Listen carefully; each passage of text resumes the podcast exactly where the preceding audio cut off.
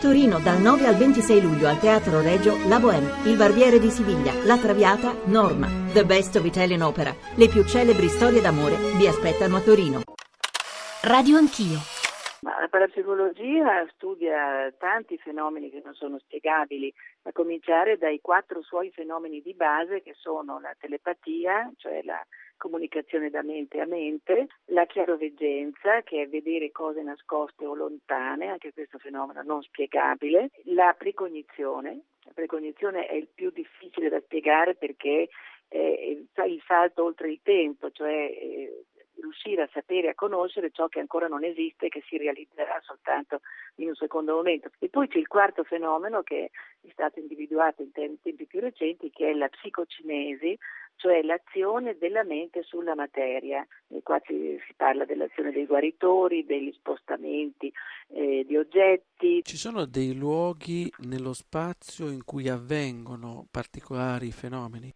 Certamente sì, ci sono eh, i cosiddetti luoghi di forza, no? sono luoghi dove tutto sembra concorrere perché cose più strane avvengano. Gli antichi li conoscevano bene, tant'è vero che li scelsero per edificare i loro templi e spesso in epoca successiva, in epoca cristiana, questi stessi luoghi sono stati utilizzati per erigere dei templi cristiani. Un esempio classico a Roma è il Mitreo di San Clemente, la chiesa di San Clemente. In questi luoghi spesso c'è l'acqua, e vedi che nei luoghi delle apparizioni della Madonna, per esempio, non manca mai l'acqua. Sono luoghi molto molto particolari dove anticamente si voleva che il sacerdote andasse oltre se stesso, potesse più facilmente prendere contatto col divino e dove oggi appaiono appunto figure di angeli, appare la Vergine. Diciamo che le apparizioni della Madonna e quelle dell'Arcangelo Michele sono le più frequenti. Chi ha antenne più sottili eh, è in grado di percepire